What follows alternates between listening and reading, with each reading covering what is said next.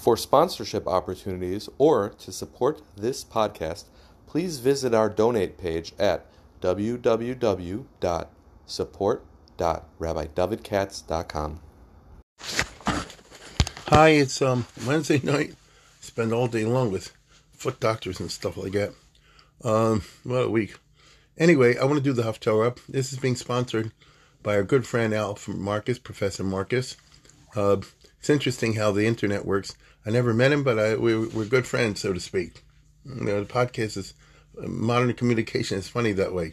Instead of stimulating uh, community in the sense of speaking people to people in, in physical proximity, they create these, uh, you know, uh, electronic communities, which are not necessarily less effective. It's it's interesting. It's what to talk about.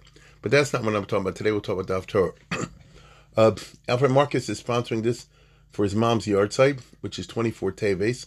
So it's uh, towards the end of the month. My father's the last day of the month, 29 Teves. Uh, and she died in 2011 um, at 101. So that means she's born in 1910. So that means your mom was two years older than mine. My mother was born in 1912. Yours in 1910. and interestingly, she came apparently from Podkapodka Rus, based on what he's telling me, which is subcarpathian Ruthenia, which doesn't mean anything to you. But if I say Munkach and Chus, then you say, oh, I know that. I was there actually. Um, and so she's from subcarpathian Ruthenia, the borders of which were changing. And she came to this country in 24. That means by that time it was already Czechoslovakia. So the Jews there were free, but very poor. Oh my God. Poverty was unbelievable anybody wants to get an idea of the poverty in Podka Podkarus in the 1920s, you get this book called The Wandering Jew by the Frenchy guy. The name escapes me. He was a famous journalist once upon a time. The book's been translated into English. And he visited as a French journalist, not Jewish, different Jewish communities, including subcarpathian in Ruthenia in 1920s. And again, wasn't a pr- problem with with a, a political persecution because Czechoslovakia was actually a very liberal democracy to the Jews. But uh, that doesn't mean that they gave you a job. In other words, the economy is what it was, and the economy was lousy, and people were freezing in the winter, and so forth and so on. So, um, his mom came to this country in 24. That means that they came, as he says, after the Johnson Act. Uh, that's interesting because in the history of the United States of America, used to be pretty much free immigration. You could come, and there were no quotas. Uh, I mean, if you had a disease or something like that, or a criminal record, you can come. But derech klal, you could come, which is why millions of Jews, among others, tens of millions of them came here. And then the country had too much. You can understand it from the white, white Anglo-Saxon point of view, and they passed the Johnson Act, which made the quotas. I won't go into the details, except that he tells me that his mom came here right after the law was passed, and it was a little girl. What was she? Uh, I guess uh, 14 years old, and they wouldn't let her in because she wanted the quota.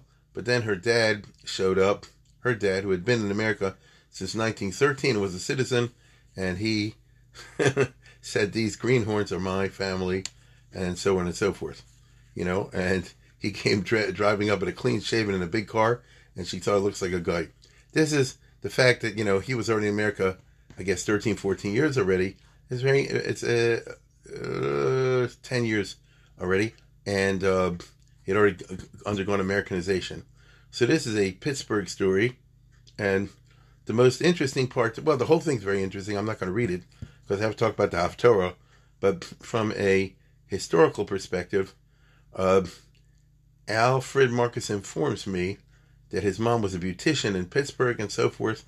And um, uh, here's the point his grandmother, right? Uh, his, his, he was oh his grandfather lived with them. Okay, so her she took in her father. See, This is the old days. You know, you didn't send him to a nursing home. She took in her her father, and he lived with them. And the grandfather, who had been a salesman, he says send this boy to uh, day school, Hillel Academy, in the fifth grade. Okay, so knows, and that makes all the difference. That's why he, became observant. I mean, he emerged observant. Let's put it this way. You know how often that story is. I know it's so well from my era. I'm a little bit younger. I know that era in which I'm gonna let me put it this way. I myself know a lot of people who I'm not saying any names uh, in different towns and all that, the parents came after the war or something like that, or maybe before the war, and they worked on Shabbos and they had stores and this and that and the other, but the grandparents lived with them also, and the grandparents, the ones that said, "Get put the kid in a day school, send the girl to Beis Yaakov or something like that," and since they made a whole hullabaloo, they did it, and that's how you find a whole generation of people. I could name many names, but I won't. Which you know, you look them today, they look like they've always been frum. It's not exactly historically accurate. Let's put it that way. Uh, they really uh, owe a lot to the to the grandparent or grandparents in the life. So anyway, um, I want to thank him for sponsoring this. We pay tribute to his mom's uh, neshama having an aliyah on the 24th of Teves. And now let's talk about um, the Haftorah, which is the famous Haftorah uh, that everybody knows a little bit. I bet you don't know a lot. I'll tell you what I mean. It's from Ezekiel, and it's the one where you take the two sticks and tie them together. One is Judah and one is Joseph. And the symbolism is simple. You know, you take the Pirud, the uh, huge debate in in the uh, in the story of Parsha Vayigash, which is the struggle at the beginning between Judah and Joseph, which we know almost um, came to blows. I mean, let's put it this way: Yosef Yosef could barely contain himself. I spoke about it the other day, but one very simple shot is Yehuda is going to lose it and kill Joseph, not realizing he's the brother, or maybe realizing he's the brother. There's a Medrash Tanchuma like that. But whatever the case is, it got really close to an armed struggle. And in the end, it was averted because Yosef revealed himself. So you see that the Pirud, the split between in, among the ranks of the brothers, was a, a big source of weakness. And that's been the history of the Jewish people, you know, ever since. So I think every people kind of know it. And Yecheskel Hanavi, who lived of course at the time of the Churban of Bayis Rishon, and was looking forward in the future, either to the Bayis Sheni period or down the line to the Messianic era. In our Haftorah's case, it's the Messianic era in the future. And he makes interesting prediction that one day all the tribes will be united. That means that Yecheskel is very optimistic in the following sense. It's not clear whether Joseph is is extinct or not. I've told you before, there is a Mishnah in Sanhedrin, you can look it up, and it's an argument between Rebbe Lezer and Kiva. I don't remember who says what exactly, uh, but you can look at it yourself in Perek Chelek. And one says the ten tribes are not coming back, the other one says they are. So that means there was a whole school of thought in Chazal that the ten tribes are just totally intermarried and they're gone from history. Uh, it's a little shocking, but there, there you have it. Um, so obviously, they're not going to talk about a stick of Joseph and a stick of Judah in the Messianic era, there won't be no stick of Joseph. However, obviously Yecheskel was from the school of thought, a Navi, mind you, that they somehow or other, the tribe of uh, Joseph, which means the Ephraim Menashe, will reemerge. How that's to be is beyond us to see today, because as far as we know, the ten tribes are gone. Pashut pshat, plain Pashut pshat is they intermarry with local goyim. For all we know now, the Iraqis, maybe Iranians to some degree. I've heard theories as Pakistan. That's a little hard to hear. Things like that. You know, if the if you want to go by the genes, what is the ten lost tribes? So they're gone. But what does Katz know? Comes along science now in the 21st century, and they got the DNA and all this other stuff, and their ways of tracing people's backgrounds. I'm not a geneticist. I don't understand, but I, I'm not totally stupid. I've heard of it. And they can discover things about your ancestry that you yourself didn't know and it could very well be that they'll come up with some kind of 10 lost tribes gene. I, you know, don't ask me, but in this day and age, living as we do in the 20th and 21st century, for us to suggest that nothing is, is, is, is that anything is impossible for science is ridiculous. So it could be that Yosef will pop up again. As I said before, maybe in the form of the Iraqis or I don't know, you know, something like that. Uh, and uh, and and they'll reemerge and then there'll be two sticks and they'll them together and the Jewish people will take off into the Messianic era. As Kenzai, you know, like I say, I don't know. I know I know the the um the prophecy of the Parsha today, that's what it's all about. Correct? You know, it's he says over there, uh, what's the language? Get my rusty trusty R8 cap on here from Yecheskel. Where he says, Please Hashem more. Kacho Eitzechot Silva Yehuda. B'nei Yisrael Chavirav, Kach Eitz Yosef, Ephraim. Eitz Ephraim, um, B'chol Beis Yisrael Chavirav. So it's interesting, he says, Ephraim and Menashe. And he says, take two sticks, right on one Yehuda and the other one uh, Ephraim, and and then join them together somehow or other, time together, and use them as a pen to write a prophecy for the uh, future, right? Because it says, the Jewish people say, what's the with the two sticks and your funny looking pen? And he'll say, I'm doing this as prophets always, always did, as a kind of symbolic, physical action to um, indicate that some uh, non physical uh, reality along these lines is going to happen. In this case, the, the coming together of the different parts of the Jewish people. So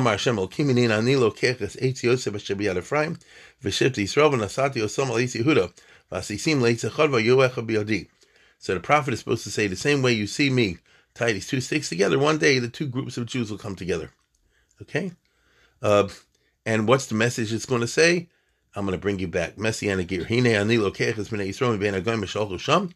I'll take the, the Jews out of the Goyim that they went to. So in this case, it's a very significant statement because if you're talking about Yehuda, so when you say Ani Lokech b'nei Yisrael ben Goyim asher holchusham, that's what we've seen in our lifetimes, or a little bit more. There were Jews in foreign countries, and they made Aliyah. They went to Israel. I'm not saying Israel's you know the the the summum bonum yet, but they went to Israel. So Ani Lokech b'nei Yisrael ben Goyim asher holchusham. So there were Jews in Russia, and they went to Israel. There were Jews in uh, Iraq and Morocco and places like that. They went to Israel. So that's the idea uh, that fits the Hebrew very well. Uh, However, remember, he's also talking about Joseph, Ephraim. There, you need that DNA stuff, like I just said before, something along those lines. I'm going to take the Bnei Yisrael from the garment in which they went there how are you going to do that?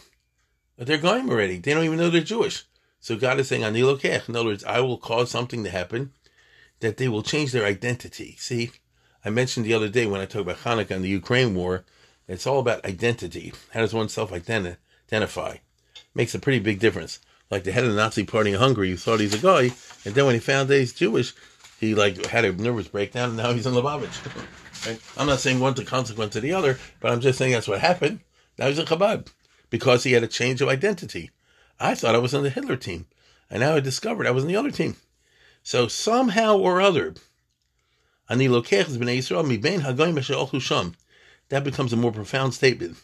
I'm going to take the bnei Yisrael mibein hagoyim sham from the midst, from among the goyim. In other words, they are going to be goyim, and somehow or other, they will be discovered to have been Jewish. So, if I wanted to make up a science fiction scenario, you say somebody will come up with a Jewish scene finder, and then they'll go around and they'll say, for example, I'm just making this up. For example, oh, Saddam Hussein, guess what? You're from the tribe of Yisachar Zvulun.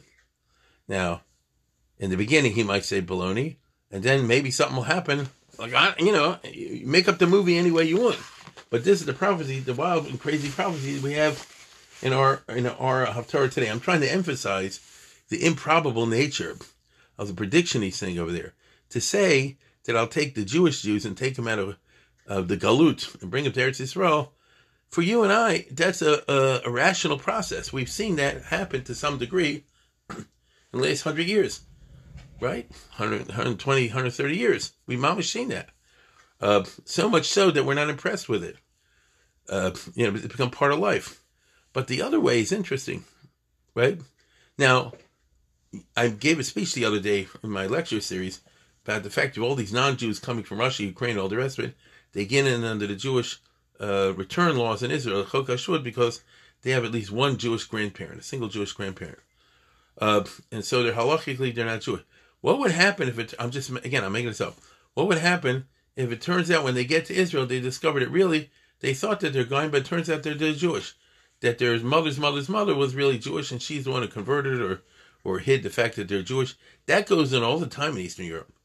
So all of a sudden, their identity will change. They'll say, "Oh, I'm actually Jewish. I thought I was goy there. Turns out I'm Jewish." So the exact details of how the process will unfold, we do not know, but it'll be a very interesting process in terms of what I'm suggesting is going to be the radical alteration of self-identity. Uh, that's going to be really the most interesting thing from the modern perspective. That people who regard themselves as not Jewish will now have to come to face to face with the idea that they're Jewish. And if you follow this prophecy, they'll become frum Jews. And as such, they'll unite with the others and bring together the joint powers. Maybe it means, again, you never know. Maybe it means that having come merge out of the Geisha uh, population, they will bring the strengths and virtues of those cultures to the Judaism, so that let's say, for example, somebody was I don't know a Russian or something like that, and uh, and a rough, tough uh, type of guy. Now he's Jewish. Well, now he brings the rough, tough to the Jews to help us out. You get it? Yeah, it, it's just a, a fascinating process that's being suggested over here because he goes on to say, I'll bring to Israel to make them one nation over there and have one government, one king. And they won't have another split like they had before. And I will not, um, uh, they will not make Israel tamei with the idols. Those they won't screw up. And it, the language is that's very suggestive. I should I will save them from all the, the countries in which they sinned. I mean, that sounds like he's talking what I'm saying. The ten lost tribes who have been living for a thousand years now, or two thousand, or or, or twenty five hundred years more, as goyim. Uh,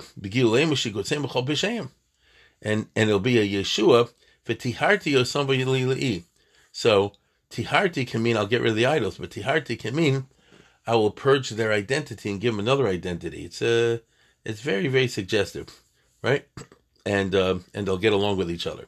Okay, and and finally, you know, it's v'yadu hagoyim. Ani Hashem biyos migdashi b'sochem leolam. When the base of Mish is rebuilt, and they'll see it actually operates, and you have miracles there, and who knows what, then the nations of the world will say, I guess, wow, I guess the Jews are right. There is a Jewish God. And, you know, all these prophecies that took place thousands of years ago have now come to, to, to roost. And, uh, the, you know, the, the, the guy will be blown away. That's the purport of what comes in the very famous Haftorah today. The point I wanted to make, which I don't think most people realize, is that this is from Ezekiel 37. Now remember, the chapter headings are not Jewish in origin; they're from the Catholic Church, but it doesn't matter. The uh, it's juxtaposed. Let's put it this way: what, what what's the prophecy that immediately precedes precedes it? The dry bones. you get it? The dry bones. Everybody knows the dry bones. When Ezekiel sees the dry bones, and God says, "Can that somebody Can these dead bones live?" And then you know He calls them a that you see that a remarkable vision um, so even though Ezekiel said that the Yavshu Atzmosam, the bones have dried out and our hope is lost and we're cut off, but it's not true because God said, I'm going to open your graves and take you out of the graves. Now, it could be literal. There's a famous discussion in the Gemara. Is this literal or figurative? And I'm sure you, many of you will remember this if you ever did anything connected with um, Daf Yomi and that sort of business, or you've heard the rabbinic sermons, because um, and I'm sure I've spoken about this in previous podcasts. I must have. I know myself. I can't avoid bringing up the Gra, although I will, I will avoid it today. But if you listen earlier I'm sure you'll hear it on that famous Tosfos and Pesachim. It's very cute. But um, the the uh, so there's a famous story where one of them said like it, it, really did happen, and I'm descended from one of them, and I'm wearing the tefillin that uh, of one of them. So in other words my great great great great great grandfather, whatever, was so and so. He was from the dead people, the dry bones. It never says in the pasuk who they are. There's a rabbinic tradition as a Shevet Ephraim. Okay, Pashim Shad is Islam, you know. It was a bunch of dead people. Because doesn't say it was Ephraim. And so Pashtas, he saw a bunch of dead bones of Jews. And when God says, I'm making a Tchias Hameisim, see, see, now, my, it's a vision, you understand? But the guy in the Gemara says, no, it's not a vision. It happened because I'm descended from one of those people who was resurrected, and I'm still wearing his tefillin. Okay, it says, I mean, the way it starts is Yad Hashem, which is ambiguous language. It sounds like he had a, a, vision, you know, and God took me with his spirit and set me in a valley. So, I mean, you know, did he? How should I put it? You know, did did did, um, did this happen physically or not? Well, you know, the, the guy in the Gemara is saying they really did happen. But on the other hand, it could be that, you know, let's put it this way, uh, and, and, and, and it would be addressed to those who don't believe in Tchias Hameisim or something like that. But it could be that it's just a dream, meaning it's a prophecy. It's not a fake dream, it's a real dream. It's a real prophecy. And when he says that the dead will arise again, he means those who are Judaically dead. You get it? In light of what I just said before, because first comes the, the prophecy of the dry bones, that they'll all come back, and then he says, take two sticks, one of Judah and one of Joseph. So it sounds like the stick of Joseph is going to come from the from the dry bones. It's going to come from those dead. So, um, which by the way fits the rabbinic interpretation that was a Shevet Ephraim. You know, you know, I'm talking about. They tried to get out early before Moshe Rabbeinu's time, and they left too quickly, and they got killed, I guess, by the Philistines in the desert, and their bones were lying there, rotting away, or whatever happens in the desert sun which would have freaked out the Jews on the way out, and that's why, as we all know, at the beginning of Parshas Beshalach, it says, "V'lo nocham derech eretz plishtim." Rashi, whoever says they'll see the dead bodies of the Jews before they'll, they'll psychologically freak out and they'll run back to Egypt. So instead, God took them around. Let it be. No, it could be.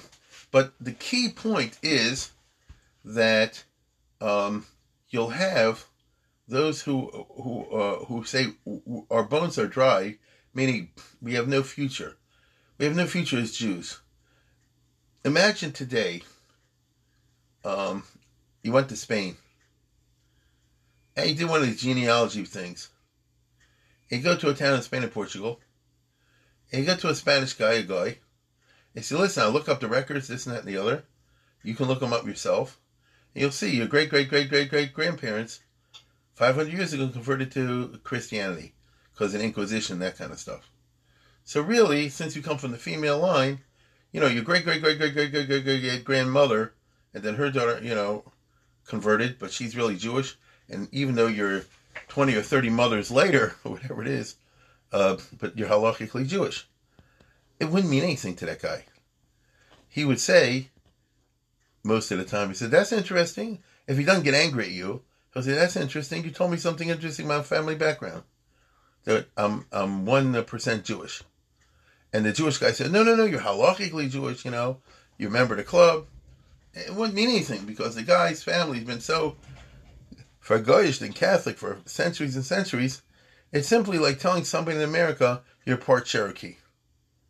You know, nothing wrong with that. The guy said, that's interesting. You know, I'm a, I didn't know that.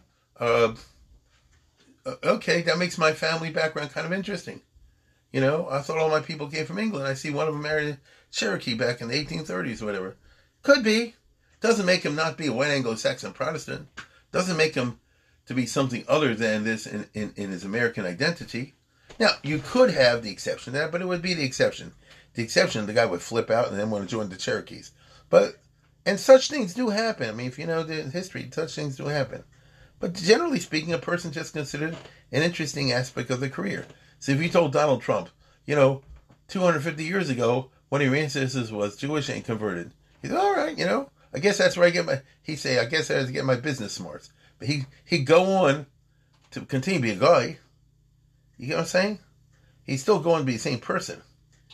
Unless something dramatic happened that that discovery of that piece of a person's identity has such an unusual impact upon their sense of self identity that, that, it, that it just shatters their previous world and gets them to start to identify with a completely different team called the Jews. You see? Now, so, I'll say it again such things happen rarely, doesn't happen much, but such things happen rarely. Uh, the Navi is telling us here that it'll happen widely. That uh, you're going to take the this one stick and the other stick time together and that's going to indicate that this will happen, seems in a large scale uh, process. That, my friends, is going to be interesting. Okay? Because in a world full of anti Semitism, the fact you told my great great great great great great great grandfather back there was Jewish would not necessarily be something with which I wouldn't want to identify. Because why do I want to join a group that's attacked and persecuted by other people and beaten up? But maybe things, like I said before, it's impossible to predict the future. The Navi's laying out a vision that he has. The vision is that of dry bones which have given up any, having a chance of life. And in spite of that, science is reversed.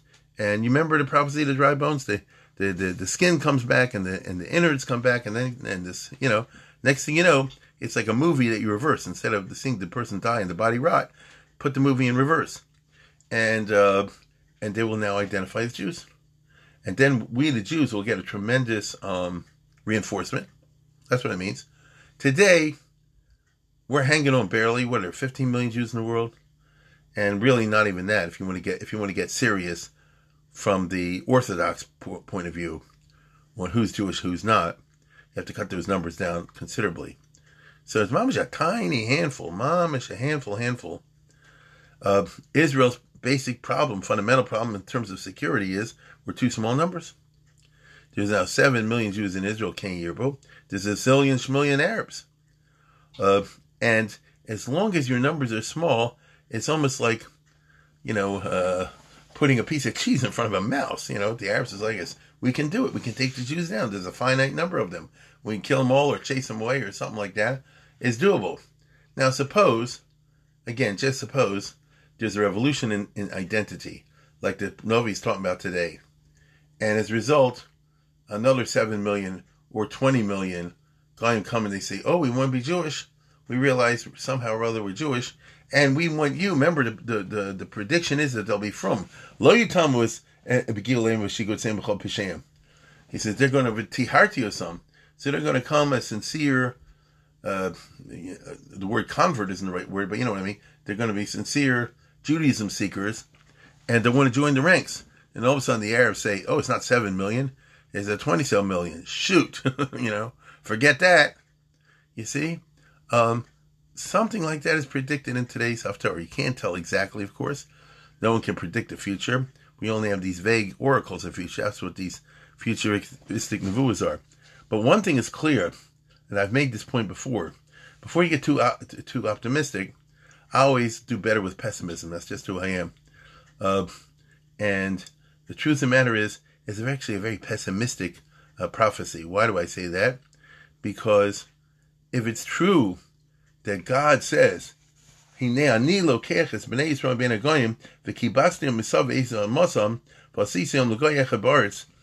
God says, "I will take them away out of what they were before, and I will bring a spirit of unity upon them, so that the two sticks are now united as one," then it means it requires a divine miracle to get Jewish unity. That actually comports to reality today.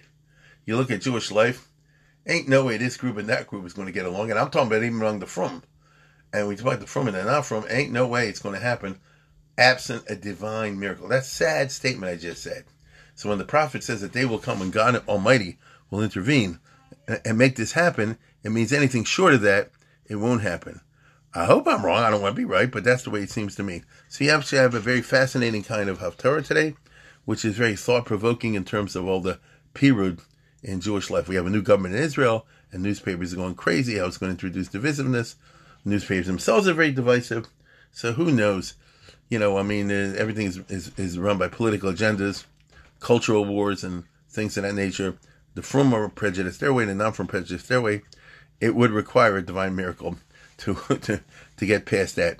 And each group among Judaism figures the divine miracle means everybody be like this.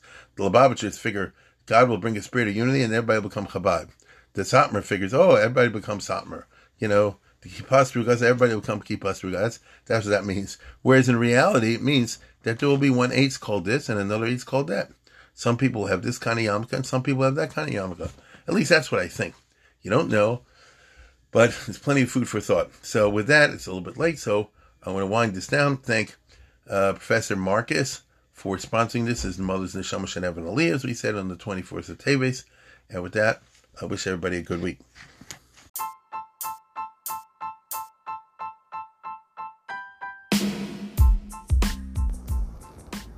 For sponsorship opportunities or to support this podcast, please visit our donate page at www.support.rabbidavidkatz.com.